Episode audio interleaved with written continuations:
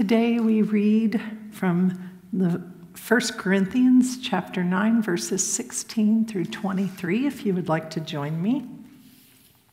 This is Paul's letter to the church in Corinth, which we have been preaching from this will be the fourth week. If I proclaim the gospel, this gives me no ground for boasting, for an obligation is laid upon me and woe to me if I do not proclaim the gospel. For if I do this of my own will, I have a reward. But if not of my own will, I have a commission. What then is my reward? Just this that in my proclamation I may make the gospel free of charge, so as not to make full use of my rights in the gospel. For though I am free, with respect to all, I have made myself a slave to all, so that I might win more of them. To the Jews, I became as a Jew in order to win Jews. To those under the law, I became as one under the law, though I myself am not under the law, so that I may win those who are under the law. To those outside the law, I became as one outside the law, though I am not free from God's law, but am under Christ's law, so that I may win those outside the law. To the weak I became weak, so that I might win the weak. I have become all things to all people, that I might have all means save some. I do it all for the sake of the gospel, so that I may share in its blessings. I want to begin today by telling you a story. It's not actually a story, but it's a witness of the life of a United Methodist pastor in San Antonio, Texas. Her name is Reverend Lorenza Andrade Smith. She's only four foot 11 inches tall. She was appointed in the San Antonio area to the streets to be a pastor to the homeless as you can see from the photo, she was arrested on four different occasions as she lived on the streets. She did that for three years in the city of San Antonio. And then in her fourth year of being a pastor to the homeless, she traveled around the world and experienced homelessness in all these different places. You can go online and actually see an interview and a video that she did when she experienced homelessness in Hawaii, which for some of us right now sounds like a great place to be. But she talks about how startling it is that so many families were homeless in Hawaii.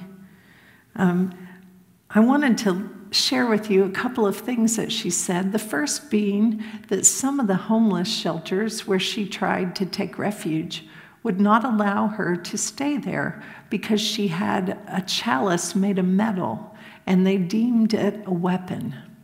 Another thing that happened um, was that, of course, she was arrested, but she talked about how she struggled with exhaustion an endless chronic exhaustion was probably her greatest struggle. And it's interesting in a way that we have heard witnesses from our Family Promise program that they have said that to sleep in safety was such a relief for those of us who sleep in safety every night. It, we just take for granted that we can fall asleep and know that we're going to be safe while we are sleeping. Why do I tell you this story? Because what Reverend Smith did was take the scripture for today literally. In order to share the gospel with the homeless, she became homeless. She lived on the streets. She befriended them. She shared their life. Our scripture for today is set in this biblical text that's in the middle of a church in conflict. Paul's trying to help them navigate the conflict in the church and find a way forward that is indicative of reconciliation and what he says God hopes for the world. Also, this thread runs all the way through the book of First Corinthians, this letter, where he ar- argues about freedom with responsibility. We have heard this theme of freedom in every text that we have read. In the first week, Paul talked about yes, we are free and we have freedom to live any way we want, but that does not mean that we should become enslaved to our desires. We use the term addiction to describe this. He warns of what it means to take our freedom too far. In our second week, we focused on relationships and freeing ourselves from anxiety. Paul says, yes, we are free to pursue these relationships, but we should try to reduce the anxiety in our lives. And he also says, again, do not become enslaved to our own desires. And last week, Paul challenged the people to see conflict from the view of the other. He challenges them to protect the fabric of the community over the personal freedoms that they want.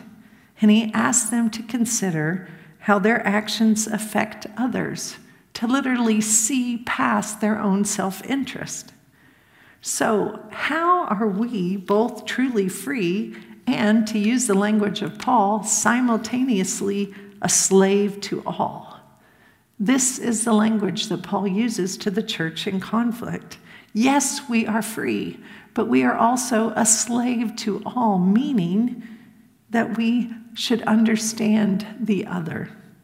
Paul identifies himself with the weak so thoroughly that he takes on manual labor for a job and he stops eating meat because he wants to be like the people that he is trying to reach with the gospel. This decision is not about meat or freedom, it's about relationships.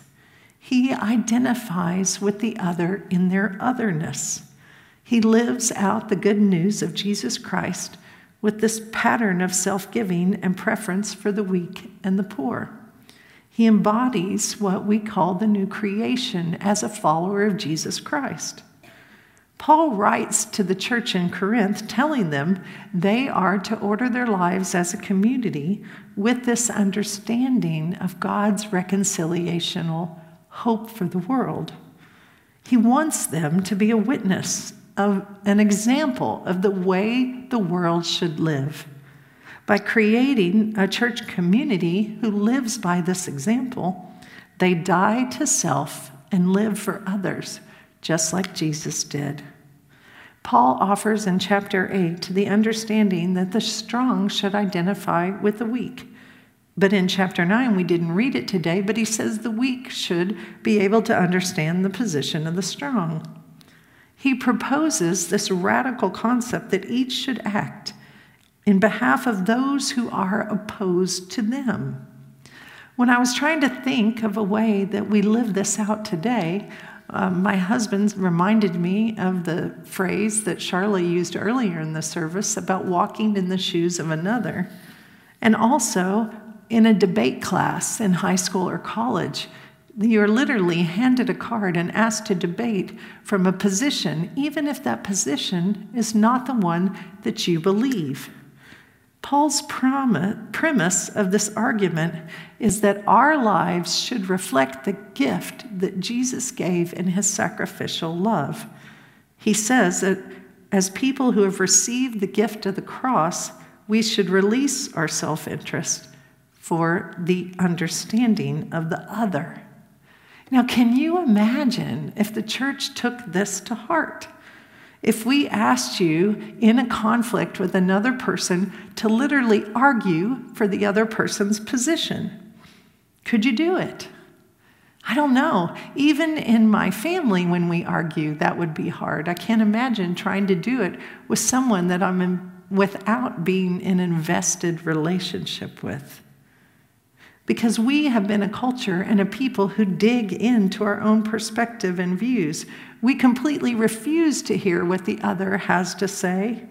We call people names and we label huge groups of people with these labels so that we can dehumanize them we don't have to see the face of Christ in them if we give them a label and we make them an enemy. We have seen this played out in politics, in our families, even in our church. Our own denomination is fractured because there are people unwilling to see the position of the other, and they would rather tear the church apart than live in grace and understanding of those who disagree with them. So I thought of another example of this in St. Patrick. And it's terrible that when we hear the word St. Patrick, we often think of green beer because he did so much more than that. His life is impressive. So I want to share with you the highlight. He grew up in Britain speaking Latin and knowing some Welsh, and he knew Welsh because it was the language of the lower classes. His grandfather was a priest and he was raised a Christian, but he wasn't a very devout one. Matter of fact, he was described as a wild child and known to poke fun and make make fun of the priest and the Christians. At 16 years of age, he was captured by Irish Celtic pirates. They took him to Ireland and they sold him into slavery, and his master made him herd cattle. He could have chosen to hate the people that had enslaved him, and to be honest, that seems like the more natural response. But during his four years of enslavement, he started to pray when he was out in the fields and under the stars, uh, claiming to have prayed almost every hour. And he became a man of faith during that time. He learned the language, the culture of the Irish Celtic people, and he fell in love with them, who they were, and what they were about. When he was 20 years old, he had a dream about a ship off of the coastline. And when he woke up, he went to the coastline and the ship was there and he escaped the slavery. He went back to Britain and he trained for the priesthood and he became a parish priest. And he did that until he was 48 years old. And if that's all he had done, that's still a really good thing. But that is not why he is counted as a saint. And it's important that you understand that at 48 years of age, he would have been considered a very, very old man. He had already lived past the normal expectancy for a man in that generation. And so at age 48, he has another dream. And in that dream, he is told to go to the uncivilized barbarians in Ireland and spread the gospel of Jesus Christ across the country. Why was he successful? Because he spoke their language, he knew their culture, and he genuinely loved the people that he was sharing the gospel with. I want to take you back to the scripture. In verse 16, Paul says that proclaiming the gospel lays as an obligation on him. He says if if, if it isn't an obligation, it's at least a commission. But this obligation means that he must see the other person's side of the conflict. He must understand where they are coming from and try to appreciate it. Paul says that this is the only way to live as people who are given freedom through Jesus' gift on the cross. That's how we reflect that. St. Patrick and Reverend Lorenza Andrade Smith are both extreme examples of people whose lives were changed by being immersed in the culture of other people. One by choice, and the other was forced upon him against his will. But they each deepened their faith and they shared the gospel with a group of people that were not like them. And you will be relieved to hear that I am not going to ask you to do that. I don't want you to give up your home and your way of life and your people and your safety, right? But I do want you to do this on some small scale. Take their example and apply it to your life in a small way. How can you know and understand people who are different than you? How can you listen? Really listen to those who stand on the other side of an opinion than your own. How do you create relationships with people who have different background, experience, and culture than your own? And how do we, as people who claim the gift of Jesus' sacrifice on the cross, live lives that reflect that sacrifice? We are asked to have a little sacrifice of our own freedom and self interest in order to be more like Christ. We are truly free, free in our country, free in our faith, and we forget so often to be thankful for that freedom. But that does not mean we are free to do whatever we want. Because as Christ followers, we are called to something more an obligation. This entire series from 1 Corinthians has asked us to use our freedom to further the gospel.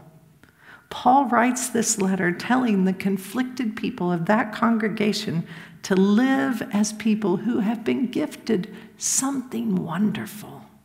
He compels them and us to stop becoming addicted, to stop raising the anxiety in our own lives with the choices we make, to stop being selfish for the fabric of God's community.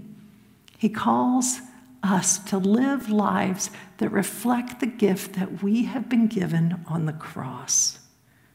The only way that we can be, that we can give witness to our faith is to be intentional so that we see others as people and we can love them and love each other. How we treat people, how we respond to conflict, how we argue and listen and live our lives is a reflection of our faithfulness. I want you to hear that.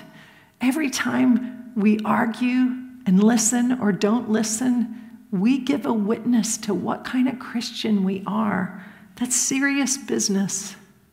And Paul reminds us that we are called to something more than our own selfish interest. This was the challenge and the obligation to the imperfect people of Corinth. And I would say this is the challenge and the obligation to us as well. Amen.